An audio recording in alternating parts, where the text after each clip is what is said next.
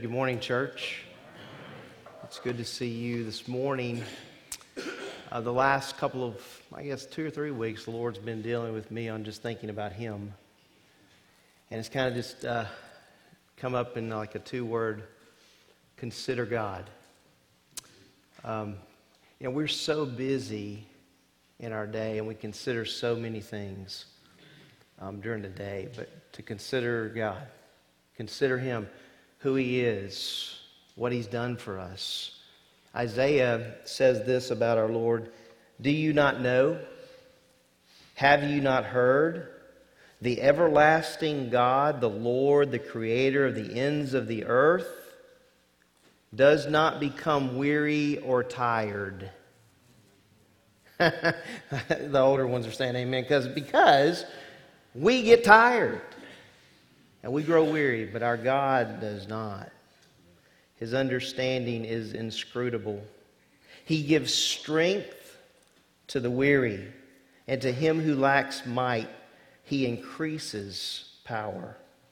Though youths should grow weary and tired, and vigorous young men stumble badly, yet those who wait for the Lord.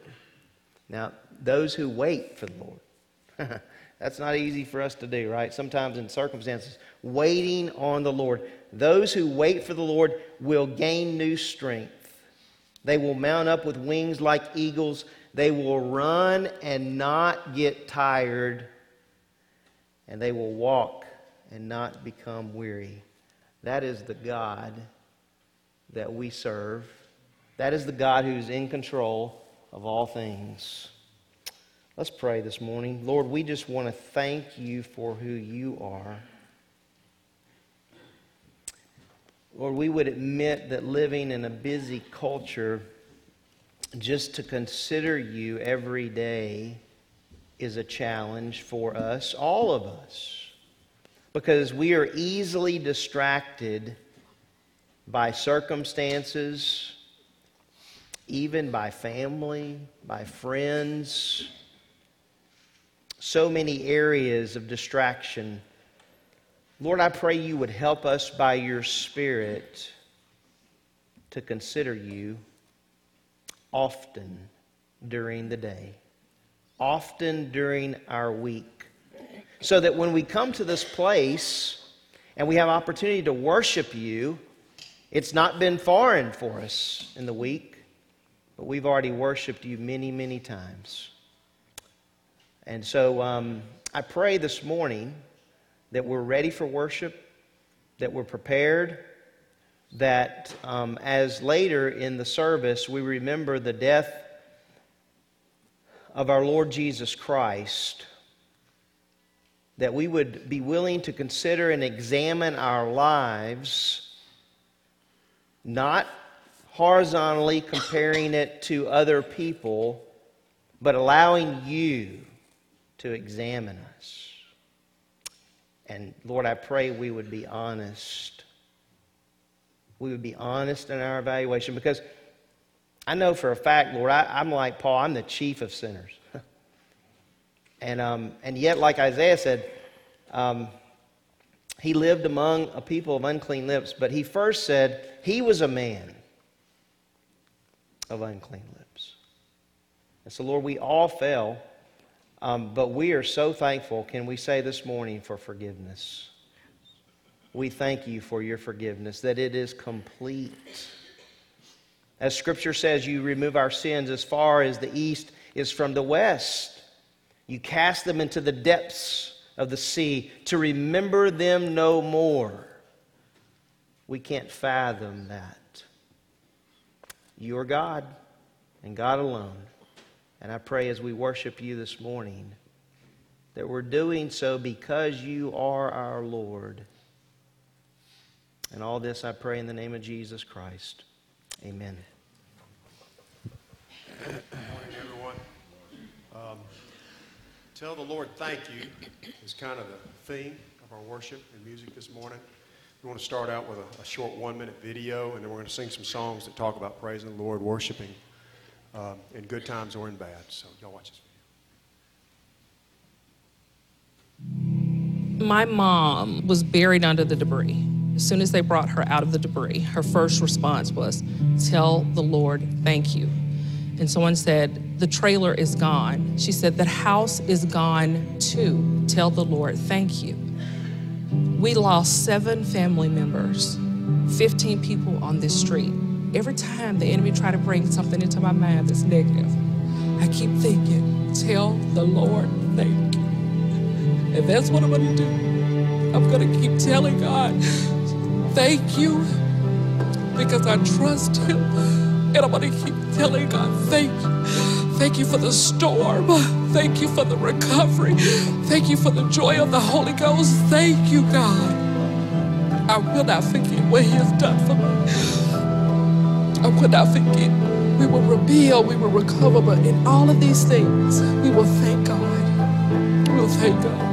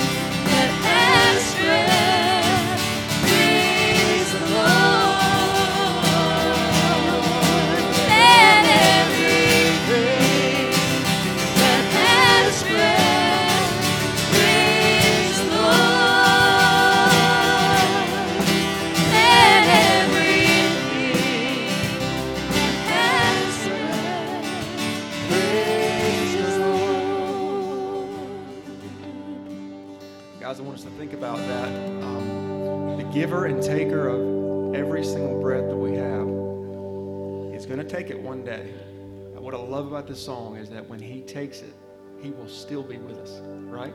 He's going to usher us into his presence. So it doesn't end, right? And I know so many times for me, I think I said this last week, don't we live like it's going to end? we often live like this life's going to end when this life ends, and it's just an entrance into eternity. Amen. And that's what I love about this song, just talking about trusting in Jesus.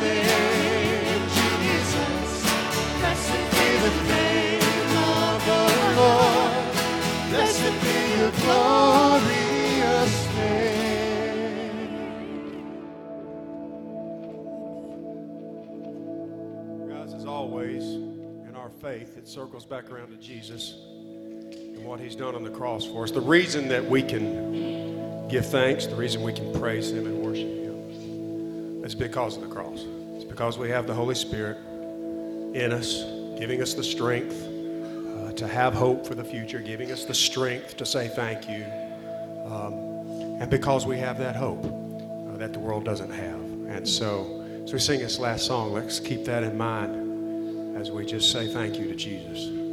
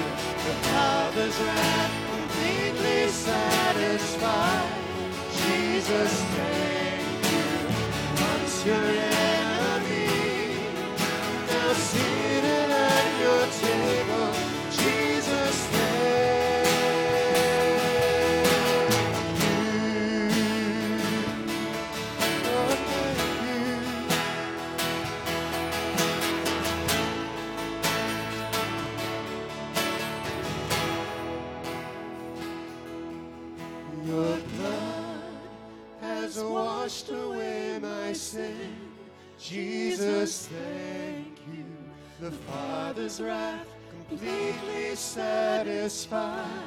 Jesus, thank you. Once your enemy, now seated at your table.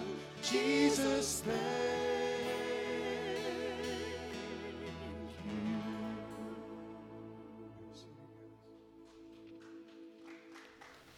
Thank you guys for that this morning. As uh, we were singing that last song, I was reminded of some scripture. You don't need to turn there, I'm just going to read it. Um, but I think it's important to remember once your enemy, now seated at your table. Jesus, thank you. Uh, I think as you get older in the faith, you come to recognize we were really enemies of the Lord. And it's only because of His grace that we're not. Romans, at the end of Romans chapter 4, and you think about an enemy, and then I think of opposite, I think peace. And Paul wrote, He was delivered up because of our transgressions. By the way, he's just telling them all, hey, look, we're all sinners. we all sin, we all fall short. That was his conclusion at the end of chapter 3. But then he says, therefore. I love therefores in the Bible. I've come to really love them because sometimes at the end of a sentence you're like, whoa, that doesn't sound real good. But chapter 5, verse 1 Therefore, having been justified by faith alone. He doesn't add anything else to it.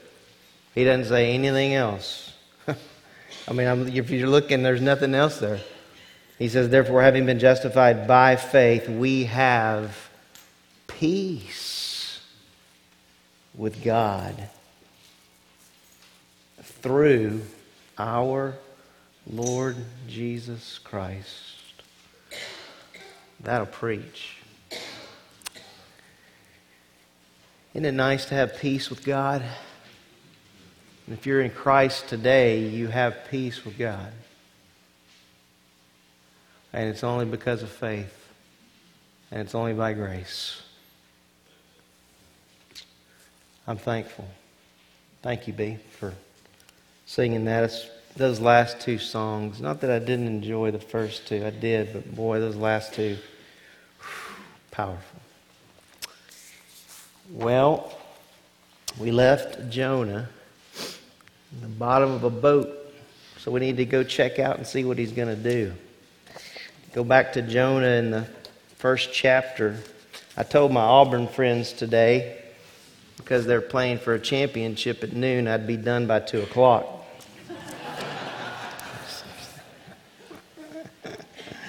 Uh, we're going to deal with idols later in the sermon anyway, so. Let's ask the Lord to help us today. So, Lord, we, um, we admit we need help.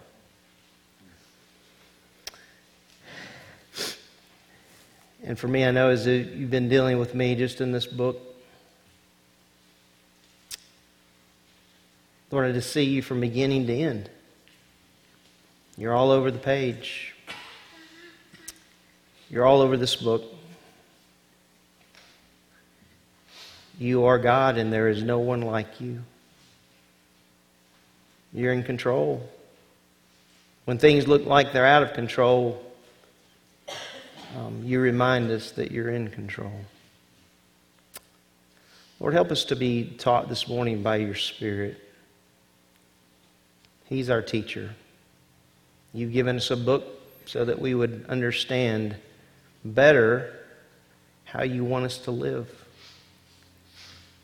As Paul told the Corinthians, um, you've given us the Old Testament as an example. There's a lot here to consider. A lot of examples. Some are good, some are not as good. I know for me, Lord, at times in my life as a Christian, I've pointed fingers. I've looked at these guys in Scripture and thought, why didn't you just obey? Been a whole lot easier on you. But Lord, I know that that's true for my life. How many times could I easily have said, I just need to obey? So I pray you would help us to consider the importance of obedience this morning as we look further into the life of Jonah. In Jesus' name, amen. So I think it is important that we consider this morning the issue of obedience and in Jonah, remember this guy, this prophet, he's not just another dude, he's God's prophet. And God had told him, Hey, look, I want you to go to Nineveh and cry out against their wickedness. And he's like, No, thank you. Remember um, the place that he was to go, um, their enemy was there. he wasn't sending them to a bunch of friends, he was sending them to enemies. And Jonah's like, No, thank you. And so he's got another plan.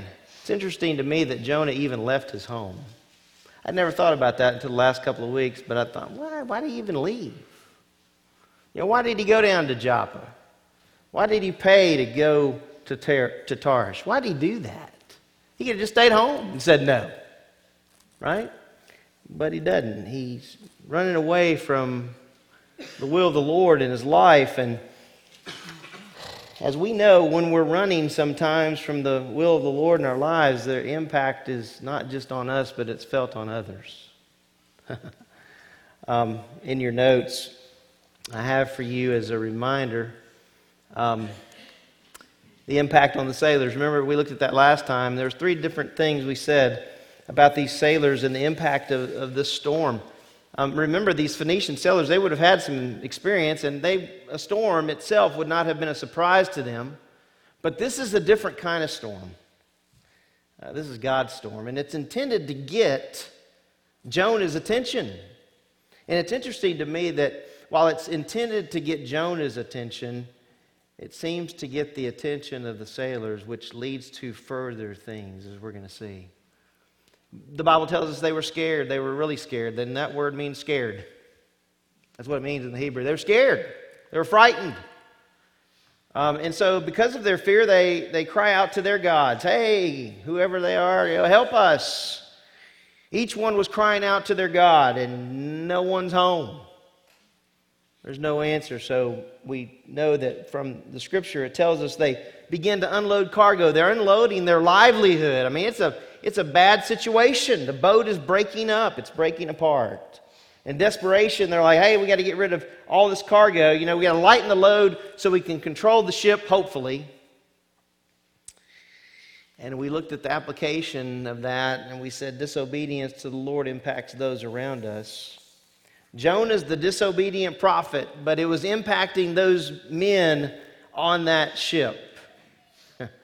It's like the ripple effect, isn't it? When you take a stone and you throw it across the water and you see the ripples, and it's like there are more people impacted by our sin than we may ever know. Certainly ought to get our attention. So there's impact on the sailors. We move today to the impact on Jonah. the impact on Jonah. Well, let's look what it says.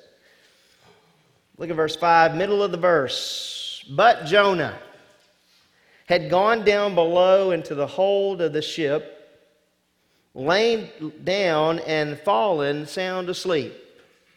And you know what sound asleep means in the Hebrew? Sound asleep. The dude was in some good sleep, deep sleep. The kind of sleep that as we get older, we long for that kind of sleep, right? Because we get older, we wake up constantly. You guys have that same issue? And it's like, my sleep, listen to me, teenagers, sleep now. Because when you get older, you're not going to sleep. But the Bible tells us that he was in a deep sleep. In fact, I would say he's just way too comfortable. Is what I put out beside my notes. He's way too comfortable. Because remember, he's not obeying the Lord. What's he doing? He's disobeying the Lord. And do you know sometimes in disobedience, we can get too comfortable? Do you know that? So I put here application number three being comfortable with sin is just plain dangerous. It's is dangerous. So I found this quote, and there's no accident. Lord's in control of all that by John Owen, who's a Puritan. You know, you're looking at Jonah, he's supposed to be going the other direction. He says no to the Lord, and he goes to Joppa and he buys this ticket and he gets on this ship, and there's a storm that comes up, and it's a raging storm, and, and this storm's designed to get Jonah's attention because he's being disobedient. So I asked the question how do we combat the flesh? How do we combat disobedience? And the Bible tells us we don't have to guess at that. Galatians 5 says, we walk by the Spirit. That's the responsibility of the believer now, the New Testament believer. We're to walk in the Spirit that we would not fulfill the lust of the flesh. We're to walk by the Spirit so we're not disobedient to the Lord. And listen to me, that's every day we need to walk by the Spirit. But look what John Owen says. He says, Consider who and what you are. So I just made some notes. If I consider who I am, I am a new creation in Jesus Christ. That's who I am as a believer. I'm a new creature in Christ. The Bible says, Old things have passed away, all things have become new. so I need to consider who I am and what I am. I'm a child of God. And by the way, when you are a child of God, you have been stamped by the Holy Spirit, and no one can remove that stamp. You're His forever. Isn't that a good thing? it's a good thing. I feel bad for these people who, who don't believe in eternal security. They're just not reading their Bible. That's just the truth. They're not reading the New Testament. The Lord wants us to know. That's why he wrote 1 John 5. It's right there. I've written these things that you may know. Uh, because he knows who we are and he knows how much we struggle and he knows the battles and he knows when we say, Man, Lord, I've done that again. You like me? That same sin over and over and over again. You're like, Man, Lord, I don't know how you could, but he does. He forgives.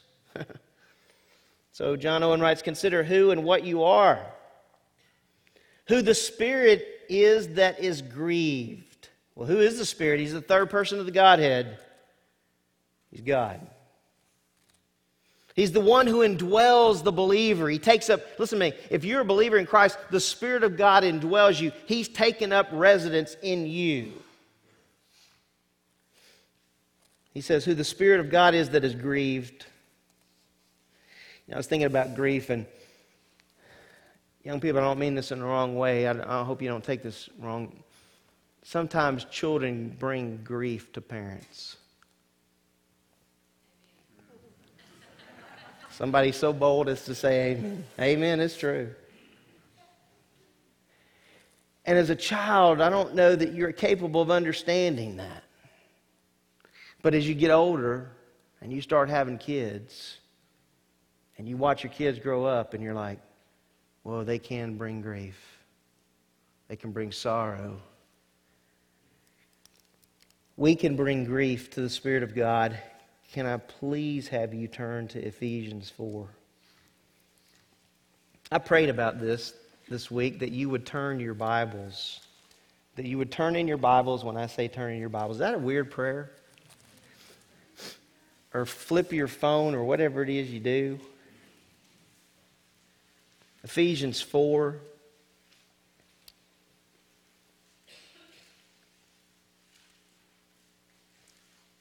Because we can grieve the Spirit. If you look at the front side, right before verse 30, he is telling these believers how they should be walking. verse 28 says, Let him who steals steal no longer. Rather him, but Rather, let him labor, performing with his own hands what is good, in order that he may have something to share with him who has need. Let no unwholesome word proceed from your mouth. That word unwholesome means rotten. But only such a word that is good for edification, according to the need of the moment, that it may give grace to those who hear. You know, this is one that I've, I've certainly, I'm not saying rotten words come out of my mouth, but as I'm reading through that, I'm like, Sometimes that happens. But boy, when I do speak, I need to make sure it's for edification. That really hit me like a ton of bricks. I'm like, Lord, when I open my mouth, I need to be building up believers. And then notice what it says, verse 30 and do not grieve the Holy Spirit of God. Meaning what? We can grieve the Holy Spirit of God. And in context, what does grieve the Spirit? Sin, sin grieves the Spirit of God. Notice, though, by whom you were sealed for the day of redemption, permanent seal. Then he says, Let all bitterness and wrath and anger and clamor, these are progressive terms in the Greek. In other words, it goes from bad to worse. Let all bitterness and wrath and anger and clamor and slander be put away from you, along with all malice. You say, wow, he's writing to believers? Yeah. The flesh can get ugly, guys. It can get really ugly. You know, it's ugly here in Jonah.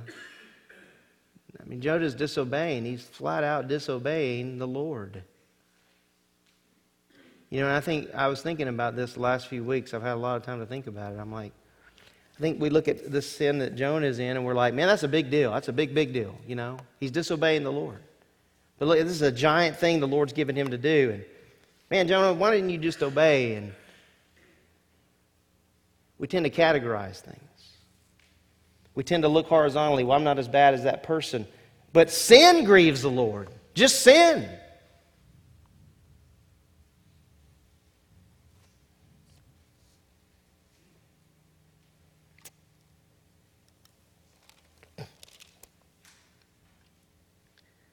So he says, Consider who and what you are, who the Spirit is that is grieved when one sins.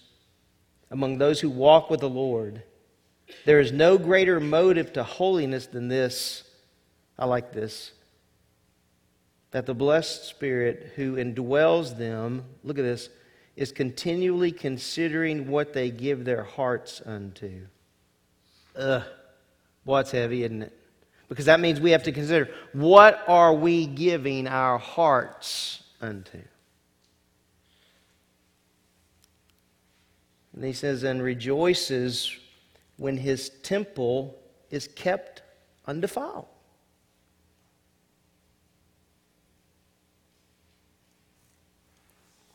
You say, that's an interesting picture. It is. Turn with me since you're in the New Testament and you haven't gone back to Jonah yet.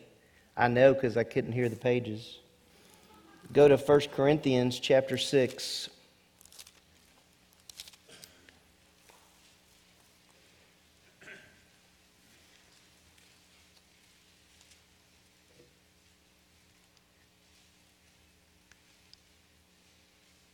I don't know if we consider our body a temple, but it is according to the Bible.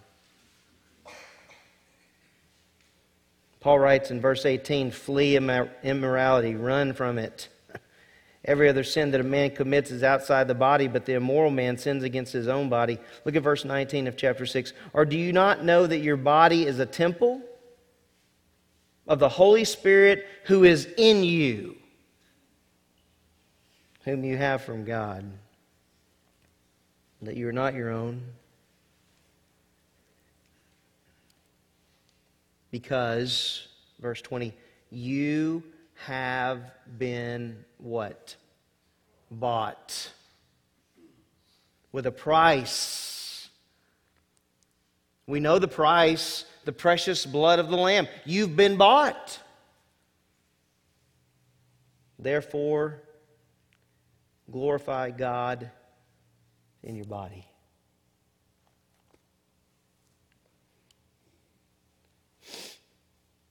Well, the storm didn't seem to bother Jonah.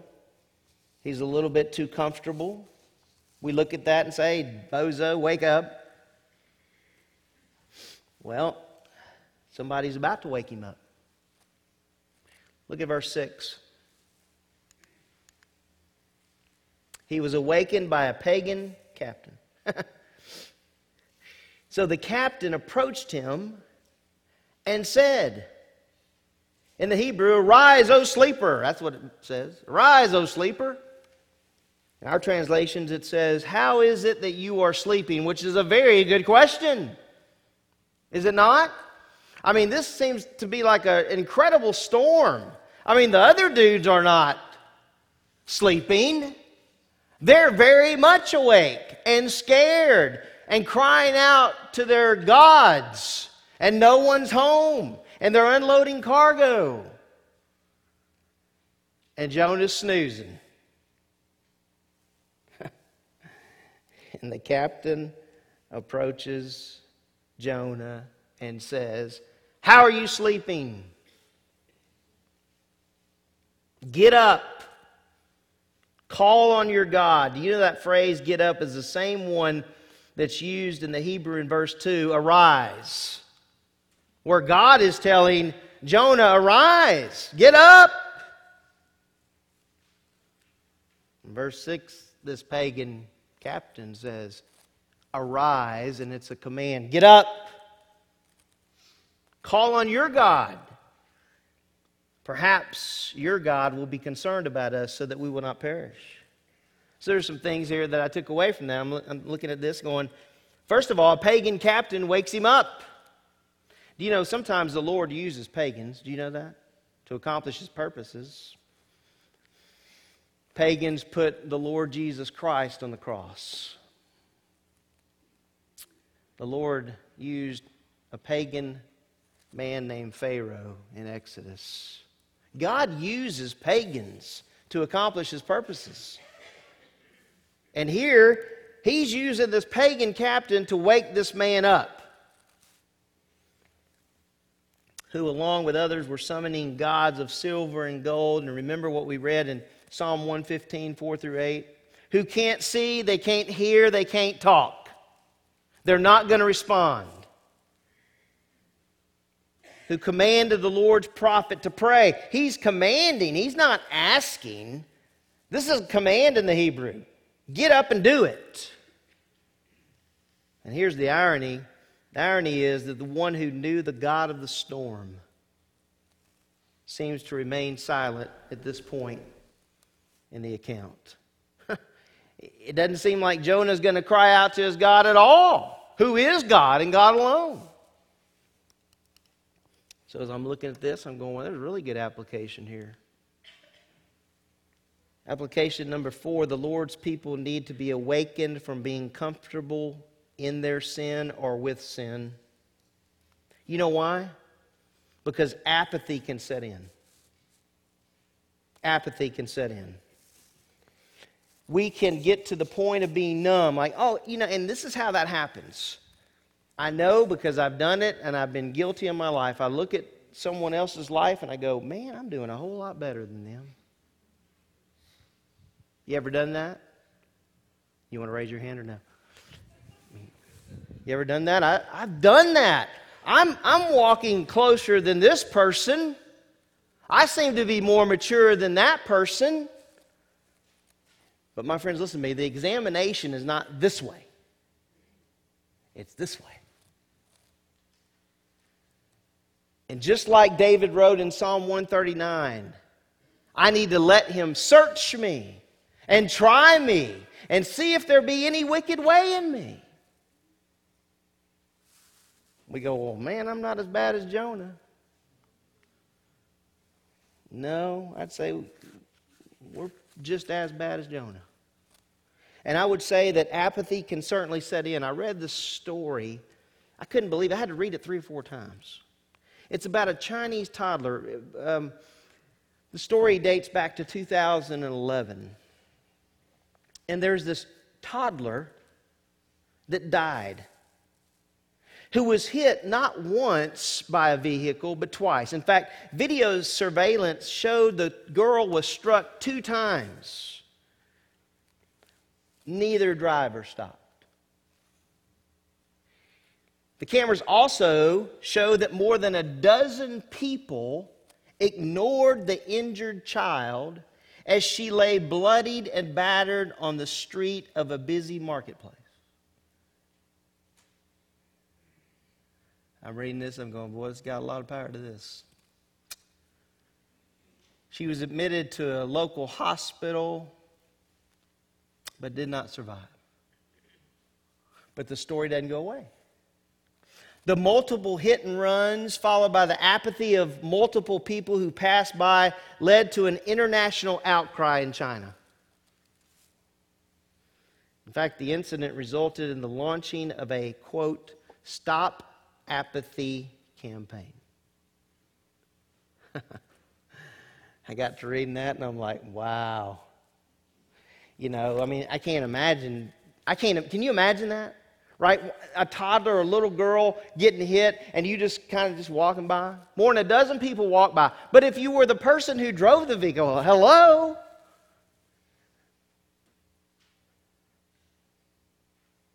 And I got to thinking, I like to think. I got to thinking, man, Lord, how many times have I passed by something in my life that's sin? And I just go, hmm. This one's going to hurt your toes because it hurt mine all week long.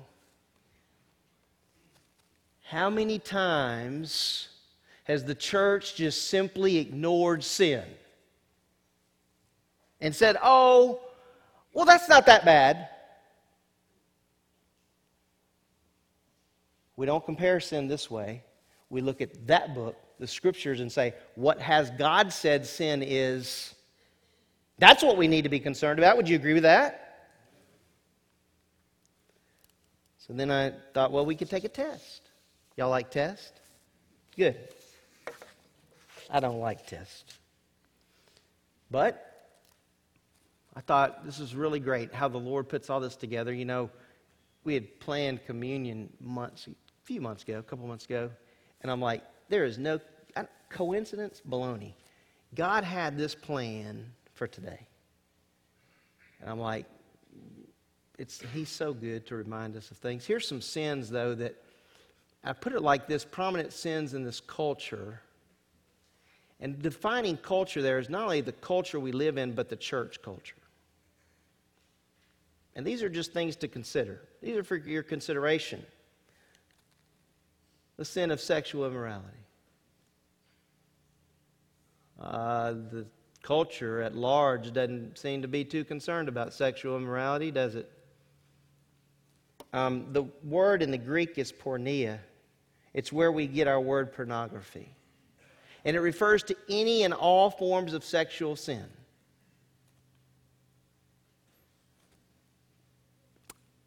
The Lord care about how we act and behave? Does He care about our bodies and how we treat them and what we do with them? And the answer is yes. And do you know sexual sin begins in your mind? What are you putting in your mind? That's the question that I had to ask myself. Thad, what are you putting in your mind? Paul writes, and I need you to turn there. Go back to the New Testament to 1 Thessalonians chapter 4. I want to read these verses with you. 1 Thessalonians chapter 4, verse 3.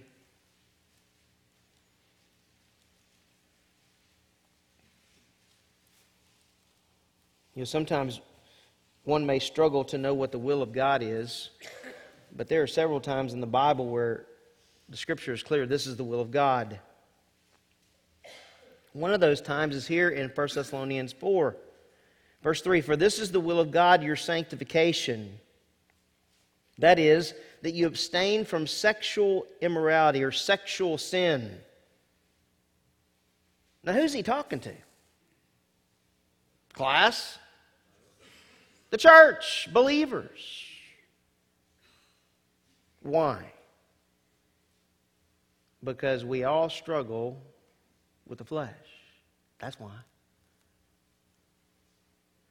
For this is the will of God, your sanctification, that you abstain from sexual immorality, that each of you know how to possess his own vessel in sanctification and honor.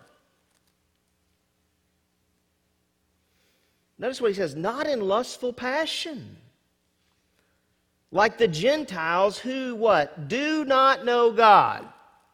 So listen, this is very important. The Gentiles who do not know God, we don't go, well, I wonder why they just think that's okay.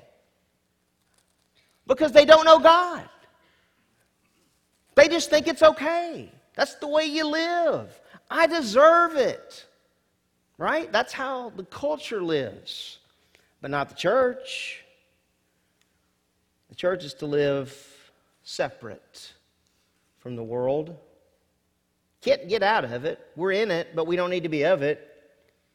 Notice what he says, verse 6 and that no man transgress and defraud his brother in the matter, because the Lord is the avenger in all these things. Yowza. In other words, he's doing the judging. Just as we also told you before and solemnly warned you, look at verse 7 For God has not called us for the purpose of impurity but in sanctification. So he's called us to be different. Consequently, this is heavy here, verse 8. He who rejects this is not rejecting man, but the God who gives his Holy Spirit to you. Whoa. Thad, you could have left out verse 8. Well, Paul didn't leave it out. Spirit wanted it there. So we can't, in other words, guys, listen, it doesn't matter. In this context, we can't ignore what God says is sin.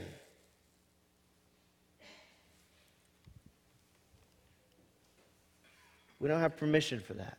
So sexual immorality would be one prominent sin in our culture. Idolatry. Ugh. It's interesting that the last verse of 1 John is this verse. That's quite a way to end the book, isn't it? Little children, guard yourselves from idols. So we have to understand what an idol is. An idol is anyone or anything we place in front of the Lord. Say that I don't like that definition. Well, I'm not crazy about it. Because that demands what? Honest examination. In 1992, the Lord dealt with me about an idol. It, it, flat out an idol. I was sitting like you're sitting right now. I was in a church service. And I'm sitting there. I did not hear one word Phil Stam said. You know why I was worshiping my idol? I said, Thad, what is in the world are you talking about? The Dallas Cowboys were in the 1992 NFC Championship game. Do you know they won three championships in five years in New York? You know how wonderful that is? Being around all those Giant fans? Whoo! It was wonderful. But that night, the Lord dealt with me about my idol. That whole sermon, I didn't hear a word Phil said. You know why I couldn't wait to go downstairs and find out who won that game? And all I thought about during that service was that game. I'm confessing to you right now, just like I confess to the Lord later. What's wrong with me? Well, there's a lot wrong with me. But that night, the Lord dealt with me about that idol. And do you know before that, I didn't even recognize it was an idol. I was just living life and enjoying watching that. I did have an indicator because before I went to New York, I could spend Saturdays all day long just watching football.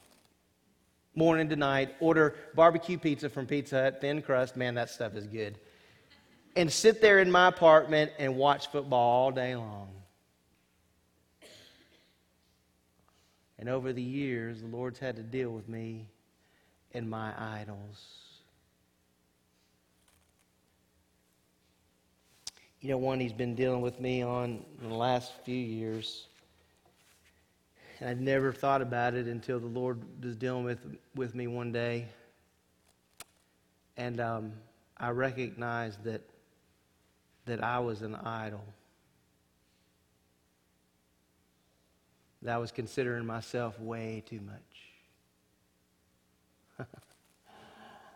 I don't know where you are, but I know this that that can happen. You know, Jesus had some interesting verses in the Gospels about following him and forsaking family and friends, and people are like, What in the world? What? The Lord has some radical language. Well, we could talk about this all day. Murder. I just listed it as murder. I don't know what you want to call it. I'd call it murder. Abortion's murder. I don't, know if abortion is just like one of those terms that just sounds better. I even did some research on it.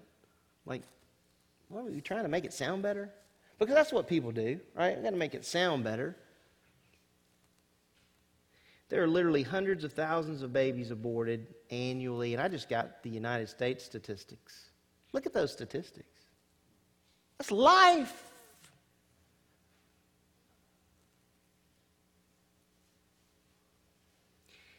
I don't know how you're going to take this statement, but I've talked to the Lord about it. You know, when I'm considering who I'm supporting in whatever election there is, I got to consider that. I don't know how you hear that. And part of me really doesn't, I really don't care in one sense because God's the one I'm looking to. He cares. And by the way, I've for years considered this, and I only heard recently in talking to somebody these doctors know that's life. They're not. They're not dumb. How'd they get to be a doctor, right? But they're blind. They might not be dumb, but they're blind. And the blinders are on. You know, I've had this question asked to me a bunch. You know, how do, how do we deal with that when all this stuff's going on in our culture?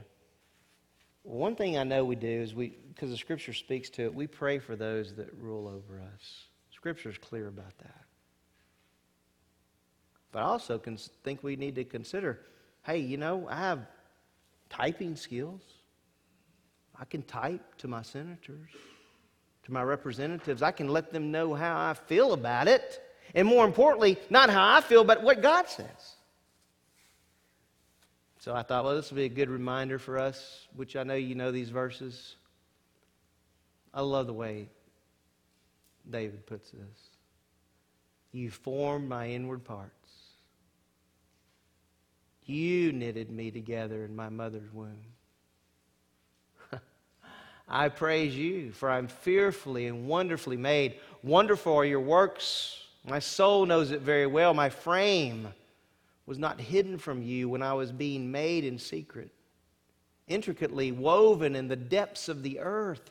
Your eyes, look at this. Your eyes saw what? My unformed substance. Boy, wouldn't that be nice to plaster somewhere in Washington, D.C.? In your book were written every one of them, the days that were formed for me, when as yet there was none of them. We need to pray for our country, guys. We need to pray for Christian doctors. Well, last one. It's probably the hardest one for me to put up here for myself, but oh well, here it goes. Pride.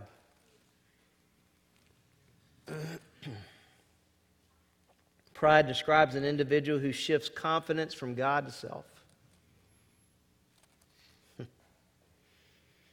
Pride is the sin from which all others arise. You know pride says? Ultimately, I know better than God. Pride keeps one from honest examination. And by the way, just in case we needed the reminder, the Lord detests pride. How do you know? Proverbs tells us there are six things which the Lord hates. You know what that Hebrew word hates means? Hate. Yes, seven which are an abomination to him, and here it is haughty eyes, that's pride. I have another verse for you. I didn't put it in the notes. Proverbs 16, 18. Listen to what this says about pride. Pride goes before destruction, and a haughty spirit before stumbling. Pride. Pride ultimately says, God, I know better than you. I've got this figured out. So I look at those sins that tend to really not only have they woven themselves into the fabric of our culture, but I believe that they have made heavy inroads into the church.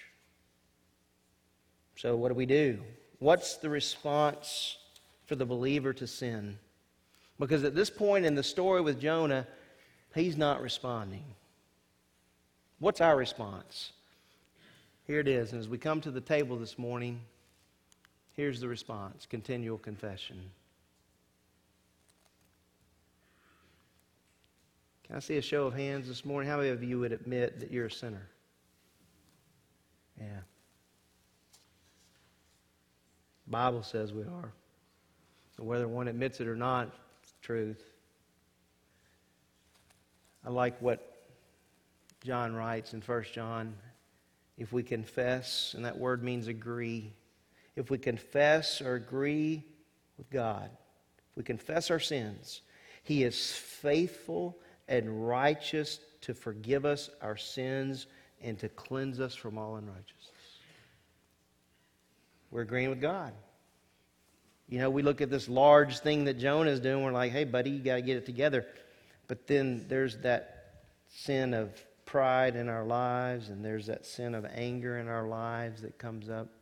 There's that sin of jealousy and there's that sin of strife. There's lots of things to consider. Erwin Lutzer wrote this about forgiveness. He says, Forgiveness is always free. Always free.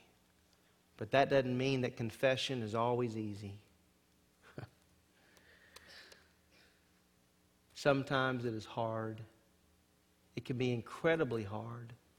It is painful to admit our sins. You know, growing up in a Catholic culture in southwest Louisiana, my friends went to confession all the time. And do you know what I know about my friends? Because I asked them. While I sat in the car and waited on them to go confess, I asked them. I remember one time we were at a bonfire. I just had to ask them.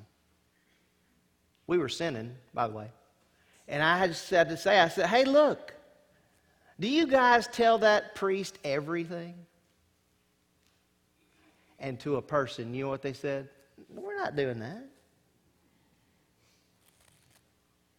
If confession's difficult to a human, it's difficult to God, right? It's difficult to be honest, but we need to be.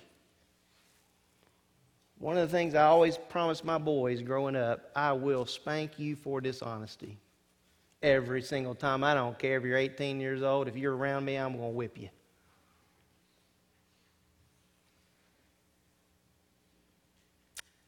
Confession.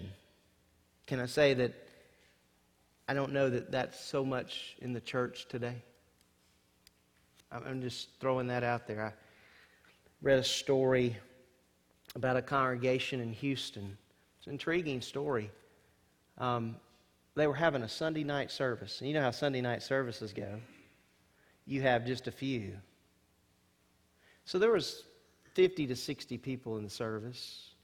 And the pastor was preaching on the importance of confession of sin to God. And this is a Bible teaching church. And at the end of the sermon, as he's closed in prayer, or as he's closing in prayer, one of the one girl, 16, 17 year old girl, walks up to the altar and begins to pray. And she's confessing her sin, and she's telling the pastor about it. That was at 6:30, 7 o'clock. At 9 o'clock, people were still coming forward and confessing their sins.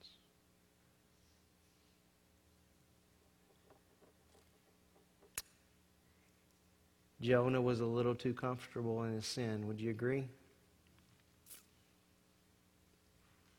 Guys, maybe we get that way too. And maybe we need to simply confess. And I've had a week to deal with this. You only have had a few minutes.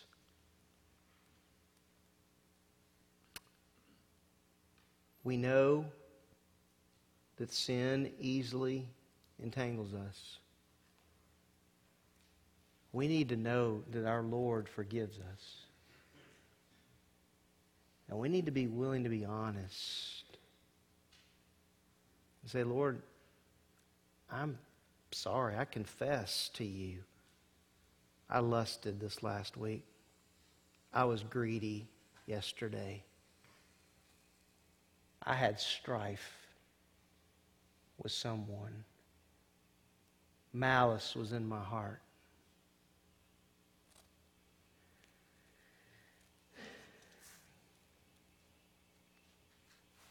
You know, the only one that can make inroads into the culture and inroads into your life and my life is the Holy Spirit of God. So I'm going to pray right now that the Spirit of God would move us to confess. Confess our sins to Him, and He is faithful and He's just to forgive us our sins. Can I just give you a little phrase and then I'll be done and we'll have the Lord's Supper? I think something that happens because in 30 years I've counseled a lot of people and I know my own life. I look at a situation, I assess it, and I just come up with that's not really that bad. And I move on. But I don't need to measure it this way. I need to look this way. It's impossible to take the Lord's Supper and be in a relationship where there's anger, bitterness.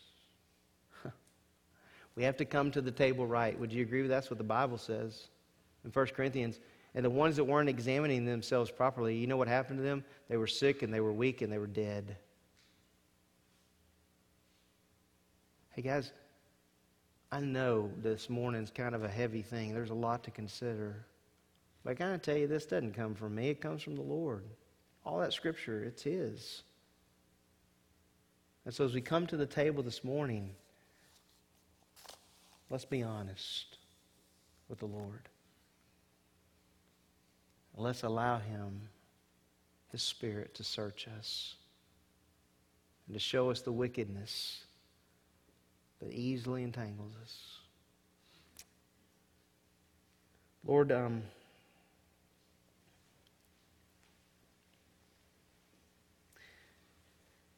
I would confess to you that it doesn't take me very long to get into sin. A lot of times it's in my mind. I have thoughts I shouldn't have. I've had thoughts about people that I shouldn't have.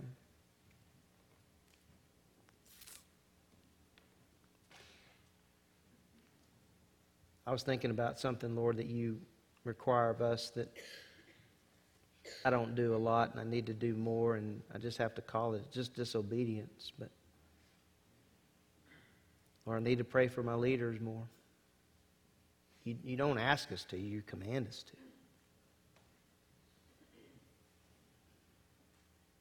Lord, I just want to pray that every one of us in this room this morning can be honest with you. And Lord, I really believe that you desire us to have that examination so we see more of who you are. It's not about us. It's about your forgiveness and your loving kindness and your mercy and all those things. We just say thank you. We don't deserve salvation. We don't deserve freedom from the penalty of sin. But Lord, you took that for us.